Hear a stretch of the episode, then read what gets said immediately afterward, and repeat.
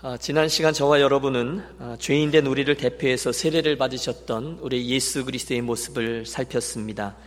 아, 예수님의 관심은 하나님 앞에서의 의였고 세례 요한은 그의 삶의 순종을 통해서 하나님의 의를 이루는 일에 동참하였습니다. 그 순간에 아주 감격스러운 장면 하나가 연출되죠. 하늘이 열리고 성령이 비둘기의 모양으로 내려왔으며 그곳에 성부 하나님의 음성이 들려왔습니다. 이는 내 사랑하는 아들이요 내 기뻐하는 자라. 아, 삼위일체 하나님이 한 자리에 현존하셨습니다. 정말 감격스러운 장면입니다. 세례 요한은 물론이거니와 예수님 자신에게도 무척 놀라운 영적인 체험이었을 거예요. 아마 가슴이 뛰지 않았을까 생각합니다. 드디어 이 땅에 온 목적, 천국의 메시지를 선포하고 십자가를 향해서 걸어가는 나의 공생의 사역이 시작되는구나. 예수님은 물론이거니와 그분의 인생을 출생부터 시작해서 같이 추적해오는 저와 여러분 모두 이제 곧 어떤 일이 펼쳐질 것인가 주님의 사역을 기대하며 다음 행보를 주시합니다. 그런데 뜻밖에도 복음서의 기록들은 우리들의 이 기대에 찬물을 끼얹습니다. 왜냐하면 마태복음도 마가복음도 그리고 오늘의 본문 이 누가복음도 모두 다 예수님께서 세례를 받은 이후에 일어난 놀라운 일로 어떤 화려한 일이 아니라 마귀에게 시험을 당하신 일을 소개하고 있기 때문입니다. 저도 여러분도 비슷한 경험들을 해보곤 했습니다. 하나님의 큰 은혜를 맛보았다거나 깊은 성령의 임재 안에 들어갔다거나 하는 그런 놀라운 체험들 말입니다. 그래서 야 하나님이 이런 은혜를 주시다니 이제 정말로 내 인생에 놀라운 은혜를 주시려나 보다 그렇다면 이제 정말로 제대로 한번 해봐야지 이렇게 부푼 꿈을 안고 새롭게 결단했던 적이 종종 있어요. 그런데 웬걸요? 그때 우리들을 기다리고 있는 것은 뜻밖에도 큰 어려움이나 시험거리들일 수가 있더라는 것입니다. 우리가 창세기 15장에 보면 하나님께서 아브라함에게 나타나셔서 너의 자손이 이 밤하늘의 별과 같이 이 바닷가의 모래와 같이 많아질 것이다. 그런 놀라운 언약을 주어 주십니다. 그때 아브라함이 뜬금없이 주장합니다. 하나님, 그렇다면 그 증거를 보여주십시오. 아브라함의 그 간구에 하나님은 고대 근동 지방에 흔히 행해지던 언약 의식이죠. 짐승을 갈라 좌우로 나누고 하나님 불꽃으로 임재하셔서 갈라진 고기 사이로 지나가는 그런 놀라운 장면을 연출해 주셨습니다. 구약 시대에 하나님의 신을 직접 자기 삶으로 체험하고 그분을 목도하는 놀라운 축복이 아브라함에게 허락된 거예요. 오늘날 우리들로 말하면 심령 부흥회를 통해서 어, 떤 암이 나왔다거나 성령 체험을 했다거나 이런 눈물을 흘리면서 하나님 너무너무 감사합니다. 이제 정말 주님 앞에서 주님을 제일로 여기면 살겠습니다. 이렇게 결단하고 감격한 그런 체험이라 할 수 있겠죠. 문제는 그런 놀라운 은혜를 체험했던 아브라함이 집에 돌아와 보니 거기서 그를 기다리고 있던 것은 차디찬 현실이란 놈이더라는 것입니다. 은혜를 받고 들어와서 여보 그러면서 방문을 확 열었는데 다른 건 알 것 없고 웬걸요. 심술이 잔뜩 나 있는 아내가 후사가 없어서 속을 벅벅 긁다가 내 종에게라도 들어가서 아내 아이를 낳으시오. 큰 시험거리 하나를 던져 주었습니다. 여러분 엘리야도 마찬가지입니다. 갈멜산의 영적 전투에서 멋지게 승리했습니다. 하나님의 불이 내려와서 물이 철철 흘러넘치던 재단을 불사르고 기세를 몰아서 바알과 아세라의 선지자들을 다 참수시킵니다. 승승장구합니다. 세상이 다 자기 것이 된 것 같았을 것입니다. 그러나 잠시 후에 무슨 일이 일어나는지를 우리는 압니다. 큰 영적인 침체에 빠져서 로뎀나무 아래 누워서 죽기를 간구하고 있습니다. 똑같아요.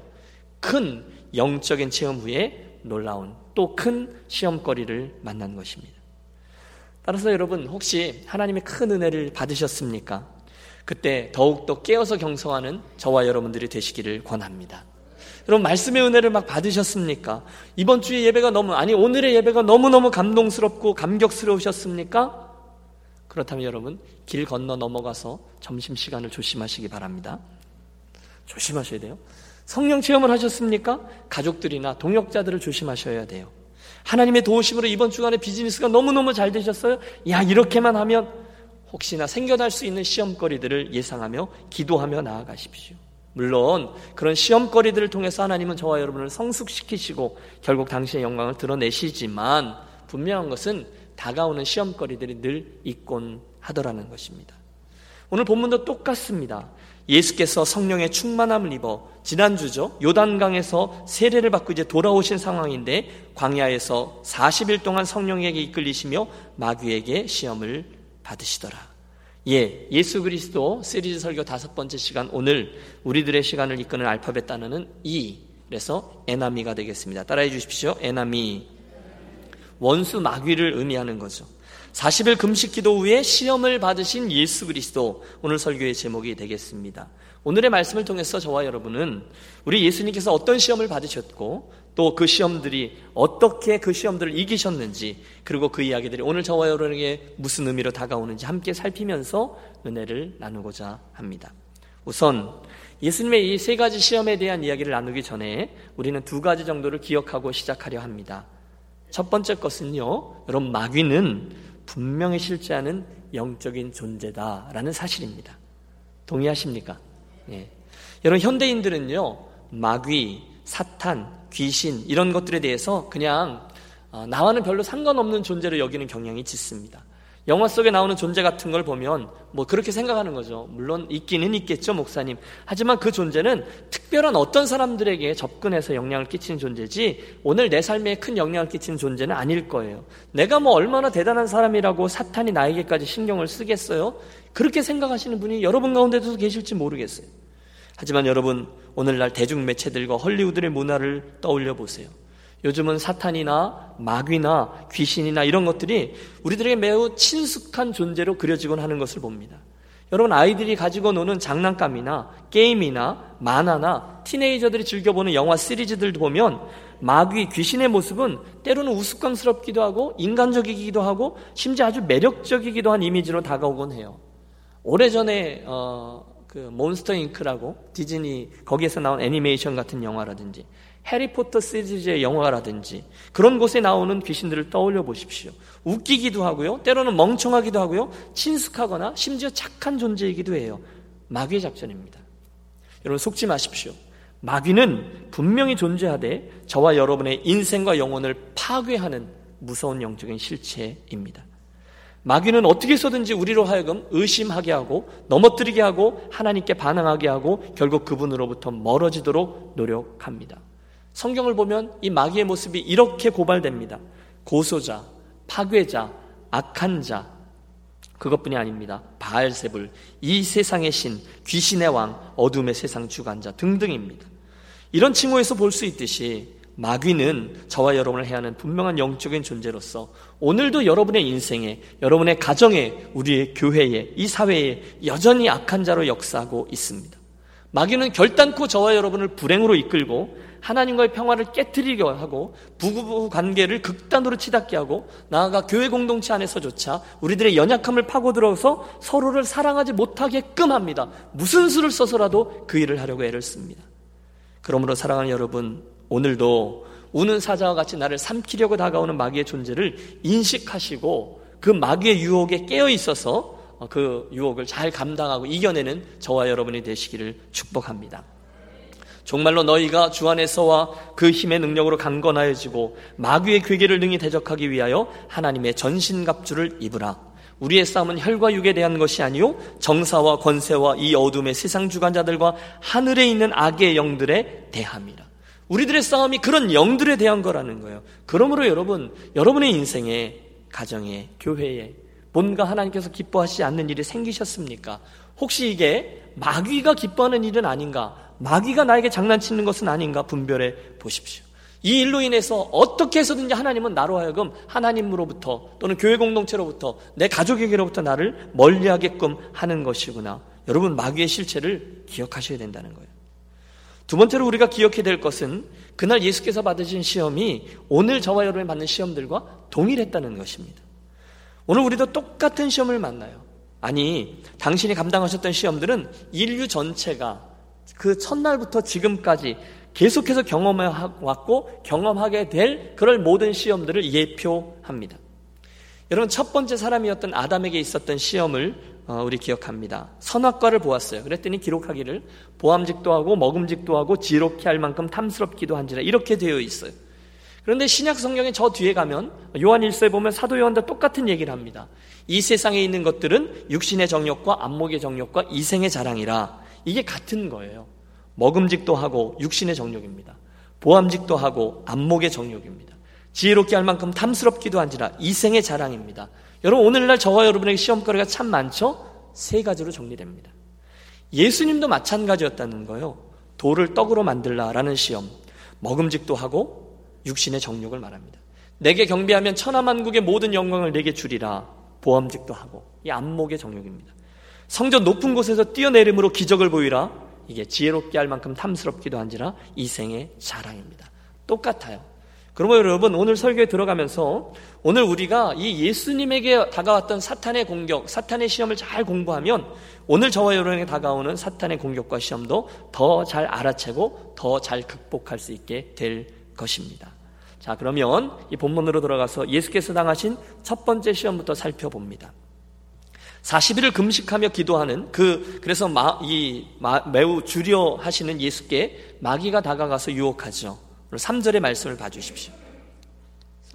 마귀가 이르되 내가 만일 하나님의 아들이여든 이 돌들에게 명하여 떡이 되게 하라. 여러분 지금 예수님께서 40일을 금식하시고 매우 주려 하셨다는 이 상황을 알고 계시죠? 사탄은 우리들의 연약한 부분을 기가 막히게 압니다. 그래서 육체를 향한 시험거리를 던지고 있어요. 내가 만일 하나님의 아들이거든 이 돌들을 떡이 되게 하라. 내가 만일 하나님의 아들이라면 야, 딴 거 하지 말고 밥 먼저 먹고 하자. 이 얘기입니다. 십자가의 사명도 좋고 하나님 나라도 좋지만 일단은 다 먹고 살자고 하는 건데 밥부터 먹고 육체의 필요부터 채우자. 이게 첫 번째 시험입니다. 야, 뭘 그렇게까지 금식하며 광야를 헤매고 있냐? 세례 요한은 사람이었으니까 그렇지. 그러나 너는 하나님의 아들이 아니냐? 그러므로 이 지천에 널려 있는 이 돌들 다 빵으로 만들어서 우선 먹고 하자. 뭘 그렇게 고생하면서까지 그러고 있어? 우선순위의 문제로 다가오고 있습니다. 육체의 욕구부터 채우라는 겁니다. 좀 더 확대하여 적용하면 물질의 문제부터 해결하고 나서 그리고 나서 고상한 것을 하자 그 시험이었어요. 여러분 어찌 보면 오늘날 서구 사회가 우리들에게 던지고 있는 세계관과 시험거리들 첫 번째가 이것이 아닌가 생각합니다. 여러분 오해하지 마십시오. 오늘날 살아가고 있는 저와 여러분에게 주님은 단 한 번도 이 물질의 문제 자체를 거부하신 적이 없었어요. 다시 말해서 주님은 우리들에게 이 물질, 떡, 또 너희들에게 필요한 이 모든 것들이 필요하지 않다라고 말씀하신 적이 한 번도 없으세요. 오늘의 본문에도 주님이 이렇게 대답하세요. 4절을 한번 함께 읽겠습니다. 4절입니다. 예수께서 대답하시되 기록된 바 사람이 떡으로만 살 것이 아니라 하였느니라. 아멘. 여러분 예수님의 대답 중에 사람이 떡으로만 살 것이 아니라 이 만이라는 단어가 의미하는 바가 무엇입니까? 예, 예수님께는요, 우리에게 떡이 필요하고 떡이 있어야 된다는 사실을 예수님은 부인하지 않으셨다는 거예요. 예수님은 저와 여러분에게 육체의 떡이 필요하고 물질이 필요하다는 것을 인정하고 계세요. 너희 천부께서 이 모든 것들이 너에게 있어야 할 줄을 아시느니라. 하나님은 그 자녀들이 육체에 필요한 것들이 있음을 아세요. 그런데 주님 말씀의 포인트는 그럼에도 불구하고 더 중요한 것 하나가 있다는 거예요. 그것이 떡으로만이라는 표현에 들어 있는 거예요. 뭐죠?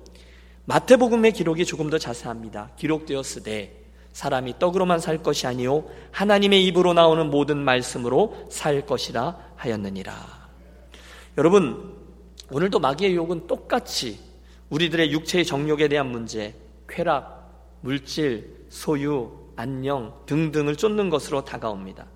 물론 제가 지금 말씀드린 것들이 우리들의 삶에 꼭 필요한 것을 저는 인정합니다. 그러나 주님의 말씀은 그것으로만이 아니라는 거예요. 의식주가 중요해요. 그러나 참된 양식은 따로 있다는 겁니다. 뭡니까? 살아있는 말씀, 하나님의 입으로 나오는 말씀이라는 거예요. 그게 우리들이 먹고 사는 것보다 훨씬 더 중요한 양식이 된다. 이 말입니다. 에이, 목사님, 그것도 다 먹고 살만한 때의 얘기죠. 목사님, 당장 비즈니스가 안 되고 렌트비가 밀리고 아이들 학원비도 못 내게 되면 그 이야기들은 다 고상한 이야기처럼 들려요.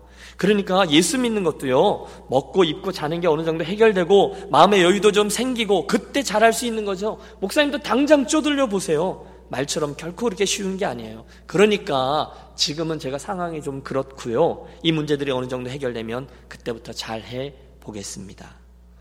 사랑 여러분, 그때 기억하십시오. 지금 우리들의 귀에 누군가가 다가와서 이렇게 속삭이고 있는 거예요.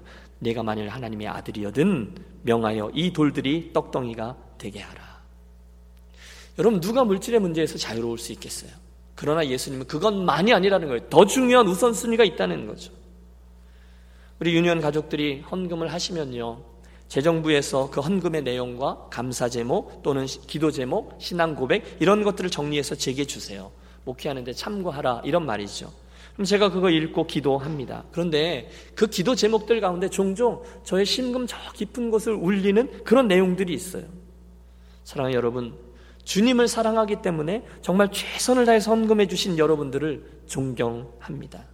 특별히 여러분들 가운데 어려운 상황 중에서도 만만치 않은 상황 가운데서도 어떻게 해서든지 믿음으로 살아보기 위해 애를 쓰면서 헌금 생활을 열심히 하려고 하는 분들 한 분한 한 분을 주께서 주목하여 보시고 기억하시고 하늘 문을 여셔서 필요한 모든 것들로 풍성히 축복해 주시기를 축원합니다. 어렵죠. 아니 여러분 언제 안 어려웠던 적이 있었습니까? 한 번도 쉬운 적이 없으셨어요. 그런데 목사로서 바람이 있는 거예요. 그런 상황 중에서 저는 우리 유년교회 가족들은 사람이 떡으로만 살 것이 아니요 하나님의 입으로 나오는 모든 말씀으로 살 것이라 하였느니라 라는 말씀을 그대로 믿고 정면으로 돌파하는 믿음의 사람들이 되셨으면 좋겠습니다. 너희는 먼저 그의 나라와 그의 의를 구하라. 우선순위에 먼저 구할 게 있다는 거예요. 그리하면 이 나머지 것들을 너희에게 더하시리라. 따라오게 할 거다라는 말씀을 그대로 믿는 거예요. 그 말씀을 믿기로 선택하고 순종하는 거예요. 그리고는 결국 여러분의 삶으로 이게 맞구나. 사람은 떡으로만 사는 게 아니라 하나님의 입으로 나오는 모든 생명의 말씀으로 사는 것이 맞구나. 경험하고 체험하고 간증하고 선포하는 우리 유년 가족들의 삶이 되시기를 축원합니다. 여러분 오늘날요 정말 불쌍한 사람들은 먹을 게 없고 입을 것 없고 잘곳 없는 사람이 아닙니다. 오히려 정말 불쌍한 사람은 그것들만이 인생의 전부인 줄로 알고 쫓아가는 사람들입니다. 그 의식주의 문제에만 정신이 팔려가다가 생의 마침표를 금방 찍게 되잖아요. 그러나 그리스인이 누굽니까? 그런 사람이 아니라 빌립보서 4장 11절 사도 바울의 고백대로 자족하는 마음. 내가 자족하기를 배웠노니 내가 비천에 처할 줄도 알고 풍부에 처할 줄도 알아 모든 일에 배부르며 배고픔과 풍부와 궁핍에도 일체의 비결을 배웠노라 그런 상황들이 문제가 아니라는 거예요. 그런 상황들은 좀 좋아도 되고 덜 좋아도 된다는 거예요. 무엇 때문에? 예수 그리스도를 향한 표대와 인생의 그 방향 때문에 그게 똑바로 되어져 있으면 좀 부할 수도 있고 좀 부하지 못할 때도 있지만 그건 별로 중요하지 않더라는 것입니다. 우선순위가 분명하기 때문인 거죠. 그럴 때면 뭐가 더 중요한지 알기 때문에 배가 좀 고파도 배가 좀 불러도 괜찮습니다. 세상적으로 좀 더 많이 가져도 좀 적게 가져도 괜찮습니다. 여러분 제가 이걸 우습게 여기는 게 결코 아니에요. 저에게도 무서운 이야기예요. 하지만 그 육체의 환경과 즐거움과 육신의 쾌락과 좀 넉넉하고 덜하고 이런 것들은 주님을 향한 나의 충성과 사랑에 별로 영향을 미치지 않는다는 거죠. 주님으로 만족하게 된다는 거죠. 정말로 하나님을 사랑하는 자, 곧 그 뜻대로 부르심을 입은 자들에게는 모든 것이 합력하여 선을 이루느니라 나의 고백이 되는 거죠. 여러분, 그런 고백이 여러분의 것이 되시기를 축복합니다. 틀림없습니다. 앞으로도 마귀는 계속해서 저와 여러분에게 이 육신의 정욕, 떡의 문제, 물질의 문제로 유혹할 것입니다. 누가 쉽겠어요? 그러나 우리는 살아있는 하나님의 말씀, 그분이 내 삶의 최선의 것이 되게 하므로 결국 그 시험에서 승리해야 될 것입니다. 그런 분들 되시기를 축원합니다. 두 번째 주님께서 만나신 시험은 5절부터 나오는데 우리 함께 5절에서 7절을 한번 보시겠어요. 마귀가 또 예수를 이끌고 올라가서 순식간에 천하만국을 보이며 이르되 이 모든 권위와 그 영광을 내가 네게 주리라. 이것은 내게 넘겨준 것이므로 내가 원하는 자에게 주노라. 그러므로 내가 만일 나에게 절하면 다 내 것이 되리라 여러분 이게 엄청난 내용입니다. 마태복음의 기록은 조금 더 자세히 되어 있어요. 마귀가 또 그를 데리고 지극히 높은 산으로 가서 천하 만국과 그 영광을 보여 가로되 틀림없습니다. 마귀는 예수님을 데리고 가서 과거, 현재, 미래, 천하만국에 있는 모든 좋은 것들, 인류 역사상 우리들이 취하고 누리고 느끼고 이런 모든 존귀함과 영광을 보여주었을 거예요. 여러분 시시한 거 보여주지 않았을 거예요. 당대 최고의 것들을 다 보여줬을 거예요. 로마 황제가 누리던 위엄과 권력을 보여줬을지도 몰라요. 여러분 그 수많은 군사들과 함께 진지하고 그리고 돌격해 가던 어마어마한 파워를 보여줬을 거예요. 위대한 헬라 제국의 철학과 예술과 고상함도 보여주었을 거예요. 가슴을 울리는 그 뛰어난 작품들 말입니다. 상업주의로 발달한 지중해 연안 도시들의 휘황찬란한 혜택들도 보여주었을 겁니다. 오늘날 같으면 뉴욕의 중심가를 보여주며 어마어마한 것들을 다 보여주었겠죠. 찬란한 예루살렘 성전에서 드려지는 그 종교적인 거룩한 그런 영광스러움도 보여주었을 겁니다. 문자 그대로 천하만국에 있는 모든 영광들, 과거, 현재, 미래까지 모든 것들을 다 보여줘요. 그리고 말합니다. 이게 다 내 것인데 만일 내가 나에게 한 번만 절하면 이 모든 것들을 내게 그냥 줄게. 두 번째 시험이었습니다. 여러분 이 시험의 본질적인 문제는 이겁니다. 한마디로 이건 야 좋은 거 많은데 사명이니 십자가니 하나님의 뜻이니 하는 건 좀 내려놓고 우리 좀 쉽게 가자는 겁니다. 한 번 사는 인생인데 그깟 것이 뭘 그렇게 중요하냐? 내가 그런 건 다 줄 테니까 흉측스러운 십자가는 좀 내려놓고 대신 이 천하 만국의 영광들을 잘 취해봐라. 그 전에 그것들을 다 취하기 위해서 눈 딱 감고 한 번만 내게 경배해라. 그러면 이 모든 영광을 내게 줄게. 여러분 이 시험은 대단한 겁니다. 이 문제의 본질은 세상에 있는 힘과 영광을 가지고서 내가 하나님의 아들임을 증명하라는 것입니다. 십자가, 야, 그건 저주받은 이들이 지게 되는 사형틀이 아니냐? 그러지 말고 나에게 그냥 간단히 경배하면 우리 쉽게 가자. 고난이 뭘 필요해? 뭐로 가도 서울만 가도 되는데. 눈 딱 감고 나에게 무릎 한 번만 꿇어라. 그러면 고난도 없이, 기다림도 없이, 십자가도 없이 이 모든 것을 다 주겠다는 유혹입니다. 거짓말이죠. 여러분, no cross, no crown. 십자가 없는 영광은 없다는 사실을 우리 기억하고 싶습니다. 사단은 우리에게 늘 그렇게 접근합니다. 거짓의 영이니까요.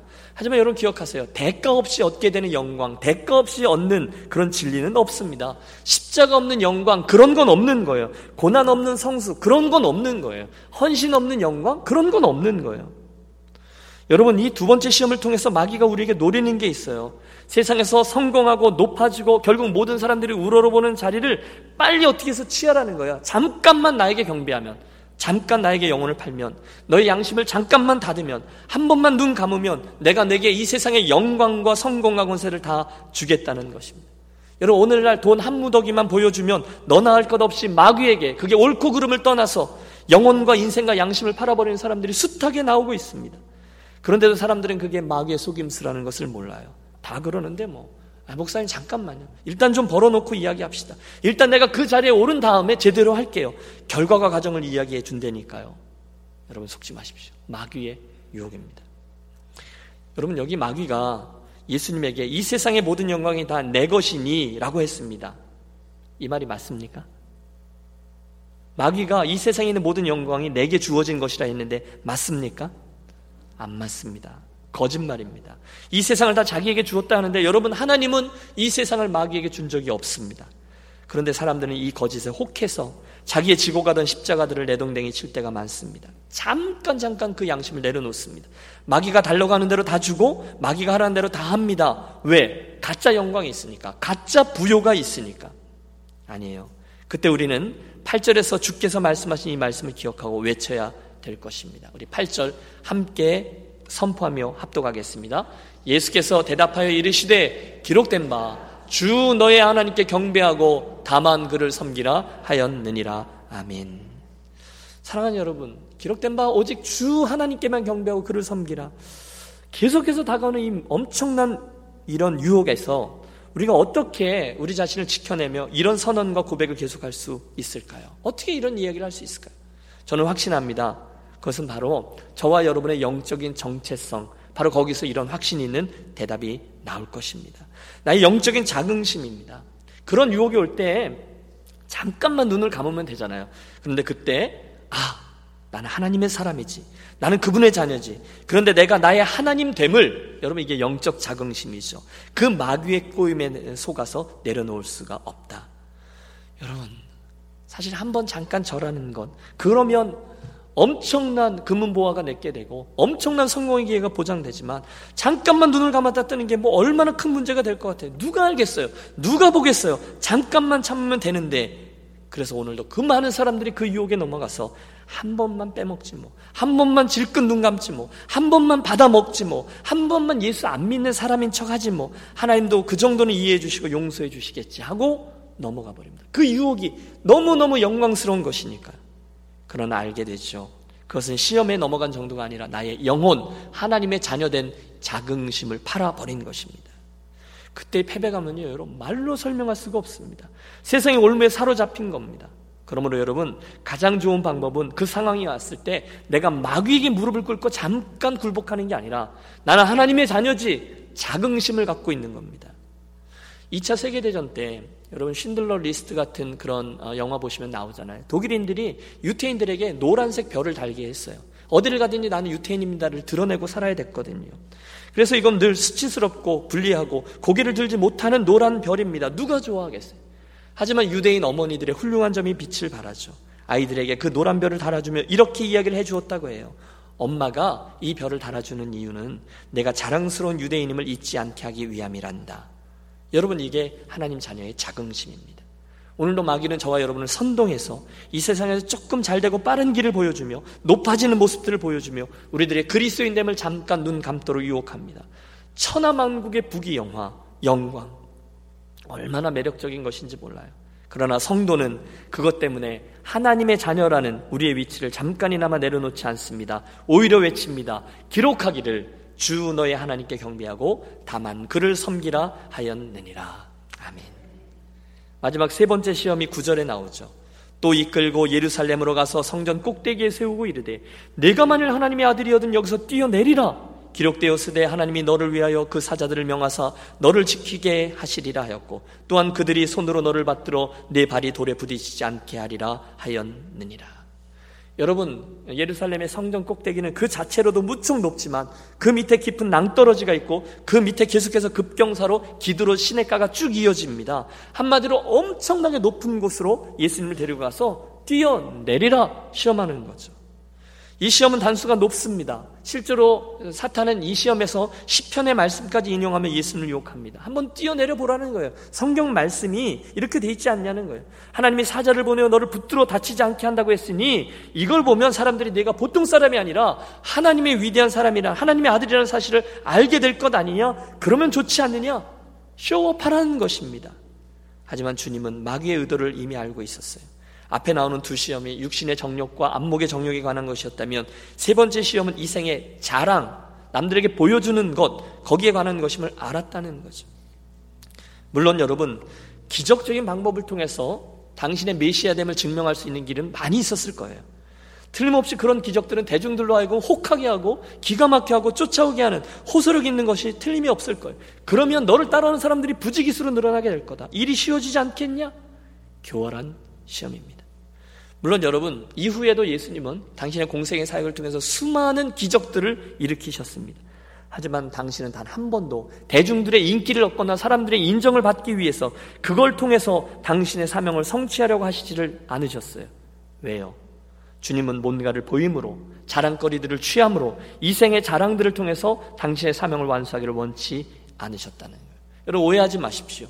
내가 하나님의 위대한 일에 사용됨으로 사람들의 박수갈채나 인정받는 것이 따라올 수는 있어요. 하지만 그것 자체를 추구하는 것은 시험에 넘어가는 거라는 거예요.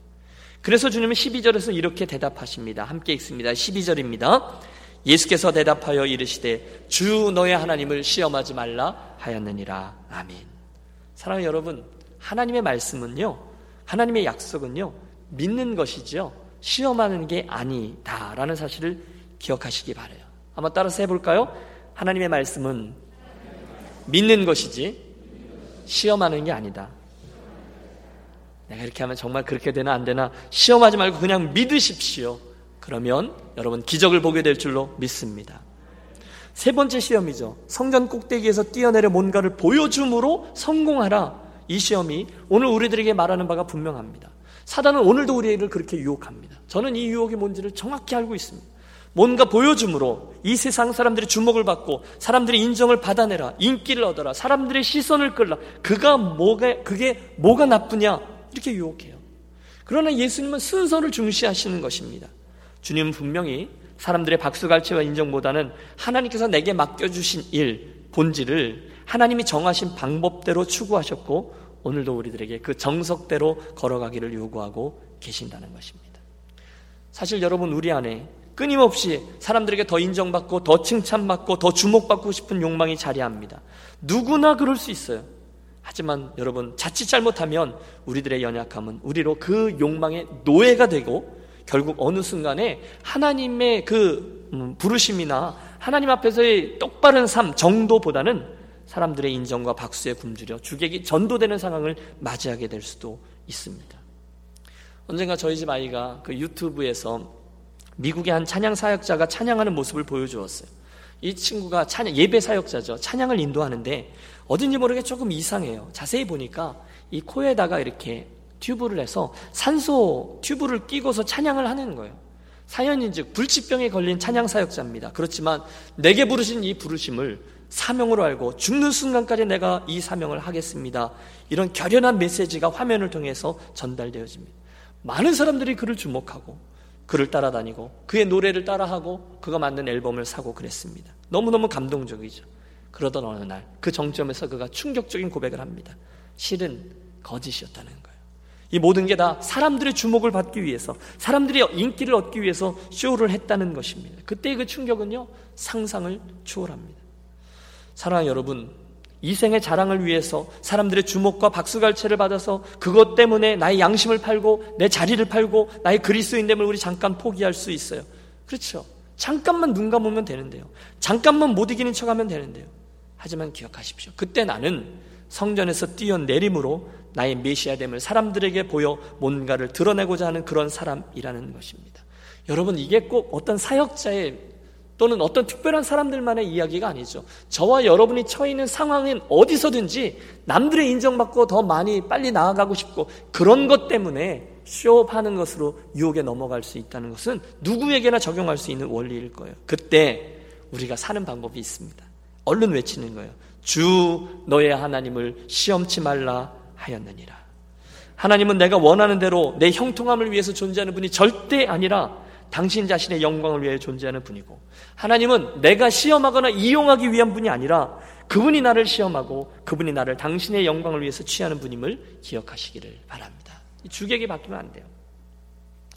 오늘 이 세 가지 시험에 대한 이야기를 준비하면서 묵상을 하는데 지난 주간 내내 어, 여러 달 동안 아니 여러 해 동안 수없이 많은 어, 매스컴에 오르내리던 사람들, 특별히 망가진 사람들의 이야기, 시험에 넘어가서 인생의 어둠 속에 다른 사람들에게 또는 하나님의 이름, 하나님의 영광에 먹칠을 한 수많은 사람들이 제 기억을 사로잡습니다.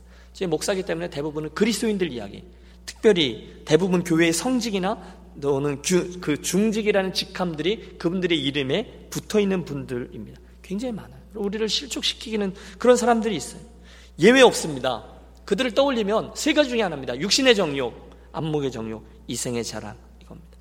이미 많은 것들을 가지고 있었고 하나님의 수많은 은혜를 받았고 성취했고 그랬지만 더 많이 성취하고 더 많이 높아지고 더 많이 드러내고 더 많이 인정받기 위해서 몸부림을 치던 사람들. 그러던 어느 순간 사람들의 주목을 받고 하나님의 축복의 흐름을 타서 소유는 기하급수적으로 늘어났고 사람들에게 유명해지고 늘 매스컴에 그들의 사진과 영상이 오르내리곤 했던 그런 사람들. 하지만 한순간 수많은 사람들을 실망시키고 부끄러워서 고개를 못 들게 하고 수많은 사람들을 어, 실족해 하는 그러고도 뻔뻔하게 양심에 화인 맞은 사람처럼 앞에 나가서 끝까지 고개를 들고 내가 뭘 잘못했다고 그러느냐. 다 거짓말이라고 하는 사람들이 너무너무 많아요. 욕망에 사로잡힌 사람들. 여러분 결단코 저도 그 욕망에서 벗어난 사람이다라고 얘기할 수 없어요. 그런데 제 포인트는 이겁니다. 그분들이 원래부터 그랬을까요? 아닐 겁니다. 모두 다 신실하고 순전한 출발을 했습니다 하나님의 은혜를 체험하면 감사하고 감격하며 걸어갔던 충성스러운 종들이었을 거예요. 그런데 어쩌다 그렇게 됐을까요? 틀림없죠. 중간에 어느 때인가 아주 작은 것부터 살짝, 살짝 이 사탄의 유혹에 틈을 보이고 넘어가곤 했던 겁니다. 누가 알아? 잠깐만, 살짝만 절해봐. 잠깐만 떡으로 만들어봐. 잠깐만 쇼업 해봐. 서울만 가면 되는 거잖아. 그러나 아무도 모를 것 같았던 그 유혹들이 어느덧 눈덩이처럼 커져서 자기의 인생은 물론이거니와 하나님의 영광을 가리는 올무로 그들을 공격하게 된 것입니다. 저는 오늘 설교의 결론을 지금 말씀드린 이런 사람들과 전혀 반대되는 스토리, 그것을 써가신 분 하나를 소개함으로 우리들 인생에 화두를 던지는 것으로 대신하려 합니다. 그분의 이름은 김우수 씨입니다. 그분의 인생은 처음부터 끝까지 겨울로 가득 찬 인생입니다. 고아로 자랐습니다. 공부도 제대로 하지 못했습니다. 자연히 힘든 젊은 시절을 보내야 했습니다. 그래서 짜장면 배달원으로 평생을 사셨어요. 삶이 쉽지 않죠. 한 달에 70만 원, 700불입니다. 70만 원의 월급으로 혼자서 쪽방 생활을 했던 분입니다. 그러면 지치고 힘들고 세상과 사람을 향해서 분노와 원망을 터뜨리며 사는 게 쉬울 터인데 이분의 삶이 뭔가가 다릅니다. 그분은 중국집에서 짜장면을 배달하는 일, 그, 그러면서 받는 말도 안 되는 월급 70만 원 중에 매월 5만 원에서 10만 원을 어린이 재단을 통해서 소년 소녀 가장을 도왔던 것입니다. 여러분 이해가 되십니까? 700불이 월급입니다. 70만 원의 월급에 쪽방에서 생활하시는 분이 어떻게 다른 사람을 도우며 살 수 있었을까? 그래서 그분의 기사를 찾아보니 이분이 중간에 예수님을 만나서 새로운 삶을 시작하게 되었고 예수님의 마음으로 나눌 수 없는 형편의 그런 재정이지만 나눔의 삶을 시작하게 되었다라고 되어 있더군요. 그분이 살아계실 때 했던 한 기독교 방송과의 인터뷰에서 이런 사연을 나누는 것을 봅니다. 그런 어려운 자기의 삶의 환경 때문에 자포자기의 삶을 살던 중 어느 날 우연히 그 어린이 재단에서 발행하는 사과나무라는 잡지에 실린 불우한 어린이들의 사연을 읽고 변화를 맞이하게 됐다는 거예요. 예수님의 사람으로 살아가다가 그 예수님으로 인해 도전을 받고 거기에 그것이 클릭이 된 거예요. 은혜죠. 그래서 그 삶을 시작했다는 거예요. 70만 원의 수입, 창문 없는 자그마한 쪽방, 짜장면 배달부. 그런데 여러분, 중간중간 우리가 이해할 수 없는 말도 안 되는 일이 벌어집니다. 그런 어려운 삶 가운데 희망을 잃지 않고 살던 이분이 5년 전 9월 23일에 배달하던 중에 교통사고로 인하여 병원으로 실려가고 25일 만에 세상을 떠납니다. 목회자지만 정말 이럴 때는 하나님의 뜻과 계획을 이해하고 받아들이기가 참 어렵습니다. 이렇게 작은 예수님으로 살아가려고 몸부림치며 인생의 겨울 가운데서도 그렇게 남을 도우면서 살기 위해 애를 쓰던 그런 분을 왜 하나님은 이렇게 빨리도 천국으로 데려가시는지요. 그런데 김무수 씨의 죽음이 세상에 알려진 것은 그가 교통사고로 죽고 나서 한참이 지난 후입니다. 왜? 가족들이 없던 김 씨의 시신, 그것을 찾는 이는 아무도 없고 죽고 난 후에 자연히 장례 절차보다 조차 밟지 못하고 며칠을 그렇게 병원 어, 영안실에 보관되어 있었는데 그가 결국 평상시에 후원해오던 그 어린이 재단이 그의 장례를 치르기로 하면서 이 죽음이 알려지게 된 거죠. 당시 김우수 씨에 대한 놀라운 사연과 안타까운 죽음의 소식이 전해지며 온 국민의 관심을 받습니다. 그의 장례식에는 대통령부터 시작해서 수많은 사람들이 참석해서 이분의 숭고한 뜻을 가렸고, 기렸고 그 놀라움과 충격이 얼마나 대단했는지 심지어는 이분의 일대기를 다룬 이야기가 어, 철가방 우수 씨라는 영화로 제작되기까지 했습니다. 여러분 인터넷에 가셔서 철가방 우수 씨 이렇게 치면 영화가 뜹니다. 그분 장례식에 대한 글의 일부가 이렇게 되어 있어요. 그의 영정 앞에는 그에게 도움을 받은 아이들이 애도하는 편지가 쌓였습니다. 희망을 가지고 당당하게 살라고 항상 격려해 주시던 아저씨를 가슴에 묻고 평생 살아가겠습니다. 그가 그렇게 죽은 후에 어린이재단 홈페이지는 기부가 꼬리를, 꼬리를 이었습니다. 거기에 댓글은 이런 겁니다. 천사 중국집 배달원 아저씨의 뜻을 이어 기부를 시작하게 되었습니다. 인생의 겨울에 이렇게 많은 씨를 꾸준히 뿌리고 나니 아름다운 마침이 되었습니다. 이런 거죠. 가슴이 먹먹해진 사연이 하나 더 있습니다. 그분이 돌아가신 이후에 종신보험에 대한 이야기입니다. 그 70만 원의 월급에서 어린이들을 돕고 말도 안 되는 돈의 일부를 떼서 김무수 씨는 자기가 이렇게 죽을 때를 대비해서 종신보험을 하나 들었는데요. 이 보험금을 받는 수신자가 바로 그가 후원해왔던 어린이 재단으로 되어 있었다는. 그가 죽게 되면서 나온 그 4천만 원의 사망 보험금은 자기가 할 수 있었던 가장 큰 마지막 기부가 되었습니다. 그분이 사셨던 쪽방은 창문도 없고 화장실도 없습니다. 그저 1인용 침대와 간이 책상, 조그만 옷장 하나가 전부인 간신히 한 사람이 누울 수 있는 좁디 좁은 방이지만 그 책상 위에 자기가 후원하던 다섯 명의 어린이들의 사진이 든 액자와 손때 묻은 성경책 한 권이 놓여 있습니다. 그분은 죽어서도 다른 사람들에게 축복을 주고 떠나고 성경을 머리로만 읽은 게 아니라 온몸으로 읽어낸 묵직한 성도였습니다. 사랑하는 여러분, 이 이야기를 들으시면서 혹시나 여러분 중에 어떤 분은 어, 나보러 그렇게 살라고요? 뭐 짜증을 내실지도 모르겠어요. 물론 아니죠, 여러분. 제가 오늘 일부 예배 끝나고 제 아내에게 어, 물었어요. 오늘 오늘 이야기 어떻게 들었냐 그랬더니 우리 제 집사람이 저에게 오늘 설교의 주제와 우수 씨 이야기가 어떻게 연결되는 건지 좀 헷갈린다고 이렇게 묻더라고요. 그래서 제가 정확히 말씀드리면 이런 거죠. 육신의 정욕, 여러분 웃으시는 분들 그렇게 생각하셨다는 거죠. 네. 육신의 정욕, 안목의 정욕, 이생의 자랑, 거기에 넘어가서 수백억, 아니 수천억이라는 글씨가 그 이름들과 함께 붙어 다니는 분들이 계세요. 그런 분들이 있지만, 그렇지만 실제로 하나님의 영광을 가려는 이들이 너무너무 많다는 거예요. 겉으로는 화려해 보이지만 한꺼풀만 벗겨내면 그 엄청난 숫자들과 함께 엄청난 욕망의 노예가 되어 살다가 주님의 외면 가운데 인생의 마침표를 찍는 사람들보다는 차라리 짜장면을 배달하며 70만 원의 월급으로 쪽방 생활을 하지만 예수를 만난 성도로서 세상이 말하는 소유와 높아짐과 인정이 아니라 주의 영광을 드러내는 인생을 살아 결국 주님의 칭찬과 상급을 향해서 걸어갈 수 있다면 그게 훨씬 더 귀한 인생이 아니겠냐 그 도전을 하려는 거예요. 여러분 제가 작년에 베테랑이라는 영화를 보다가 크게 은혜 받은 대사가 하나 있습니다. 경찰 역할을 맡은 황정민이라는 배우가 외쳤어요. 야, 우리가 돈이 없지 가오가 없냐? 보신 분들은 기억하십니까? 여러분 이게 설교에 적절한 어, 용어가 될지 모르겠지만 저와 여러분은 그 이름도 거룩한 성도입니다. 하나님의 자녀예요. 거룩한 가오라는 게 있을 거예요. 내가 하나님의 자녀 아닙니까? 내가 하나님의 구원받은 자인데 그 정도 재물에 나의 영혼을 팔고 그 정도 인기와 그 정도 유혹에 그리스도인됨을 팔아 넘긴다면 우리는 하나님의 자녀라고 말할 수 없다는 것이죠. 그 정도는 넘어가기로 이 아침 또 한 번 결단하자는 것이죠.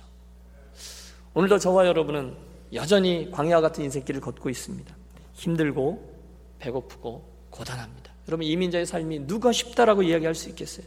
게다가 우리들에게는 이 세 가지의 유혹이 계속 다가올 겁니다. 아니 에덴 동산 이후에 사람들은 예 없이 이 모든 것들을 겪어왔어요. 먹음직도 하고 보암직도 하고 지혜롭게 할 만큼 탐스럽기도 합니다. 육신의 정욕, 안목의 정욕, 이생의 자랑이 끊임없이 우리를 유혹합니다. 돌을 떡이 되게 해라. 내게 절하면 영광을 거저주겠다. 성전에서 뛰어내려서 뭔가를 보여줘라. 똑같은 시험입니다. 새로운 건 없어요. 그러면 어떻게 해야 합니까? 첫째, 그날 예수님처럼 내 삶의 중심에 하나님의 말씀이 있도록 하는 겁니다. 그리고 그때마다 치열하게 말씀을 선포함으로 승리하는 것입니다. 둘째, 그 시험 속에서 그 시험을 이기신 예수 그리스도를 바라보는 것이 또 한 번 승리의 비결입니다. 예수님 우리와 똑같은 육체 속에서 우리들의 연약함과 똑같은 것을 치유하셨어요. 그리고 나서 어, 체험했지만 똑같이 아, 똑같은 시험 아래 있었지만 그것들을 이미 승리하셨습니다. 그리고 나서 그분이 히브리서를 통해서 이렇게 약속하셨어요. 자기가 시험을 받아 고난을 당하셨은즉 시험 받는 자들을 능히 도우시리라. 할렐루야. 앞으로 여러분의 인생에는 똑같은 시험이 있을 겁니다. 두려워하지 마세요. 주께서 이미 승리의 비결을 보여주셨고 시험 중에 도우시겠노라 약속하셨습니다. 그러므로 이 아침 우리들의 결단은 두 가지입니다. 첫째, 말씀의 사람이 되는 것입니다. 둘째, 주님을 바라보며 시험 중에 도우심을 구하면서 사는 것입니다. 이로 인해서 오늘 앞으로도 우리 삶에 다가오는 모든 시험에 넉넉히 승리하며 나아가는 저와 여러분과 유년 가족들이 되시기를 부탁합니다. 기도하겠습니다.